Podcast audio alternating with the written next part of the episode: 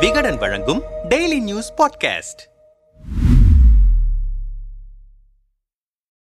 மத்தியில் ஆளும் பாஜக இரண்டாயிரத்து பதினான்கு முதல் தொடர்ச்சியாக ஒன்பது ஆண்டுகளை நிறைவு செய்து பத்தாவது ஆண்டில் அடியெடுத்து வைத்திருக்கிறது. அதன் ஒரு பகுதியாக நாட்டின் பல்வேறு மாநிலங்களிலும் சாதனை விளக்க கூட்டங்களை நடத்தி வருகிறது பாஜக. இந்த நிலையில் வேலூரில் நேற்று நடைபெற்ற பாஜகவின் சாதனை விளக்க கூட்டத்திலும் சென்னையில் நடைபெற்ற நிர்வாகிகள் கூட்டத்திலும் மத்திய உள்துறை அமைச்சர் அமித்ஷா கலந்து கொண்டு உரையாற்றினார். இதில் பாஜக என்ன சாதனை செய்தது என்ற முதல்வர் ஸ்டாலினின் கேள்விக்கு பதிலளித்த அமித்ஷா காங்கிரஸ் திமுக கூட்டணி ஆட்சியில் பனிரெண்டாயிரம் கோடி ரூபாய் அளவுக்கு ஊழல் நடந்திருப்பதாகவும் இரண்டாயிரத்தி இருபத்தி நான்கில் பாஜக தமிழ்நாட்டில் இருபத்தி ஐந்து இடங்களை வெல்லும் என்றும் கூறினார். மேலும் பாஜக அரசு தமிழ்நாட்டிற்கு இரண்டு லட்சம் கோடி ரூபாய் வழங்கியிருக்கிறது என்றும் அமித்ஷா கூறியிருந்தார். இந்த நிலையில் திமுக நாடாளுமன்ற உறுப்பினர் டி ஆர் பாலு ஒன்பது ஆண்டுகால பாஜக ஆட்சியில் தமிழ்நாட்டிற்கு ஒரு சிறப்பு திட்டம் கூட அளிக்கவில்லை என அமித்ஷா ஒப்புதல் வாக்குமூலம் அளித்திருக்கிறார் என்று அறிக்கை வெளியிட்டிருக்கிறார். அந்த அறிக்கையில் தமிழ்நாடு பாஜக ஆட்சியில் முற்றிலும் புறக்கணிக்கப்பட்டிருக்கிறது என்பது அக்மார்க் உண்மை என்பதை அமித்ஷாவே புரிந்து கொண்டு திசை திருப்பி தமிழ்நாட்டு மக்களை ஏமாற்றலாம் என நினைக்கிறார். சாதனை மிக்க சிறப்பு திட்டங்கள் ஒன்று கூட இந்த ஒன்பது ஆண்டுகால பாஜக ஆட்சியில் தமிழ்நாட்டிற்கு ஒன்றிய அரசு கொடுக்கவில்லை. உள்துறை அமைச்சர் சுட்டிக்காட்டியிருக்கும் நிதி ஒதுக்கீடுகள் மானியங்கள் ஒன்றிய அரசு மாநில அரசுக்கு கொடுக்க வேண்டிய அரசியல் சட்டக்கடமை.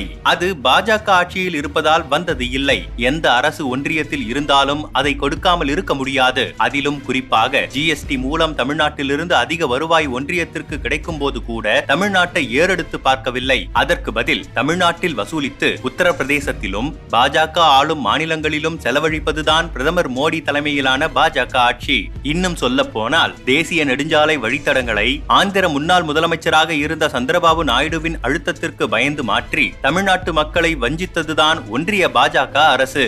ஒன்றிய வரி வருவாய்க்கு தமிழ்நாடு அளிப்பது ஒன்று புள்ளி ஆறு லட்சம் கோடி ரூபாய். ஆனால் அந்த ஒன்றிய வரி வருவாயிலிருந்து தமிழ்நாட்டிற்கு பகிர்ந்தளிப்பது வெறும் நாற்பத்தி ஓராயிரம் கோடி ரூபாய். இன்னும் விளக்கமாக சொல்ல வேண்டுமென்றால் ஒன்றிய வரி வருவாய்க்கு நூறு ரூபாய் தமிழ்நாடு கொடுத்தால் பாஜக ஆட்சி தமிழ்நாட்டிற்கு இருபது ரூபாய் திருப்பி கொடுக்கிறது. இதைவிட மோசமாக நிதி ஒதுக்குவோம் எதிர்காலத்தில் என இப்போது வேலூரில் இருபத்தி ஐந்து எம்பி தொகுதி கொடுங்கள் என கேட்கிறாரா உள்துறை அமைச்சர். தமிழ்நாட்டிற்கு கடந்த ஒன்பது வருடத்தில் இரண்டு லட்சத்து நாற்பத்தி ஏழாயிரம் கோடி ரூபாயை பிரதமர் அளித்ததாக கூறும்போது அதே காலகட்டத்தில் உத்தரப்பிரதேசத்தில் பத்து லட்சத்து எழுபத்து மூன்றாயிரம் கோடியை அள்ளி தந்ததை ஏன் மறைக்க வேண்டும்? பேரறிஞர் அண்ணாவின் மொழியில் சொன்னால் வடக்கு வாழ்கிறது தெற்கு தேய்ந்து கொண்டே போகிறது. இரண்டாயிரத்து பதினைந்தில் அறிவிக்கப்பட்ட மதுரை எய்ம்ஸ் மருத்துவமனையை இதுவரை கட்டாத ஆட்சி இதுவரை அதற்கு நிதி கூட ஒதுக்காமல் அநீதி இழைக்கும் ஆட்சி சென்னை மெட்ரோ ரயில் இரண்டாம் திட்டத்திற்கு இரண்டாயிரத்து பத்தொன்பதில் நிதி கேட்டும் இன்று வரை ஒப்புதல் வழங்காத ஆட்சி இரண்டாயிரத்து இருபத்தி மூன்று இரண்டாயிரத்து இருபத்தி நான்கு பட்ஜெட்டில் தமிழ்நாட்டில் ரயில் திட்டங்களுக்கு ஒதுக்கப்பட்ட நிதி இரண்டு புள்ளி ஐந்து விழுக்காடுதான். கடந்த ஐந்து ஆண்டுகால பாஜக ஆட்சியில் ரயில் திட்டங்களுக்கு தமிழ்நாட்டிற்கு ஒதுக்கப்பட்ட நிதி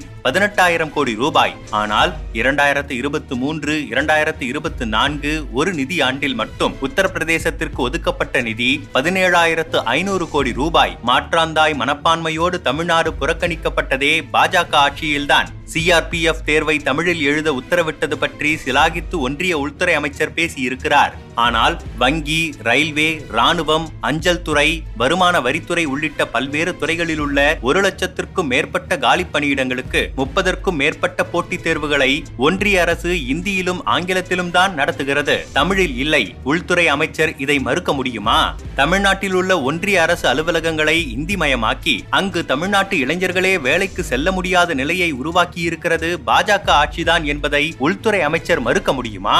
மேலும் நீட் கொண்டு வந்து தமிழ்நாடு மாணவர்களின் மருத்துவ கனவை சிதைத்தது ஒரு பயோமெட்ரிக் கேமரா வேலை செய்யவில்லை என்பதற்காக ஸ்டான்லி உள்ளிட்ட புகழ்பெற்ற மருத்துவக் கல்லூரிகளின் அங்கீகாரத்தை ரத்து செய்து தமிழ்நாட்டை அவமானப்படுத்தியது திருவள்ளுவருக்கு காவிச்சாயம் பூசியது என அடுக்கிக் கொண்டே போகலாம். மண்டல் கமிஷன் பரிந்துரைப்படி ஒன்றிய அரசு அலுவலகங்களில் இடஒதுக்கீடு செய்ய மாட்டார்கள். உயர்நீதிமன்ற உச்சநீதிமன்ற நீதிபதிகளில் கூட தமிழ்நாட்டிலிருந்து சமூக நீதி அடிப்படையில் நீதிபதிகளை நியமனம் செய்ய மாட்டார்கள். ஆனால் தமிழ் மீது பாசம் இருப்பது போல தமிழ்நாட்டு மக்களை ஏமாற்ற வேஷம் போடுவது எந்த ஆட்சி? அது சாட்சாத் பாஜக ஆட்சிதான். உள்துறை அமைச்சரே வருமான வரித்துறை அமலாக்கத்துறை சிபிஐ நீதிமன்றங்கள் ஆகியவற்றை உங்கள் கோர பிடியிலிருந்து விடுவியுங்கள்.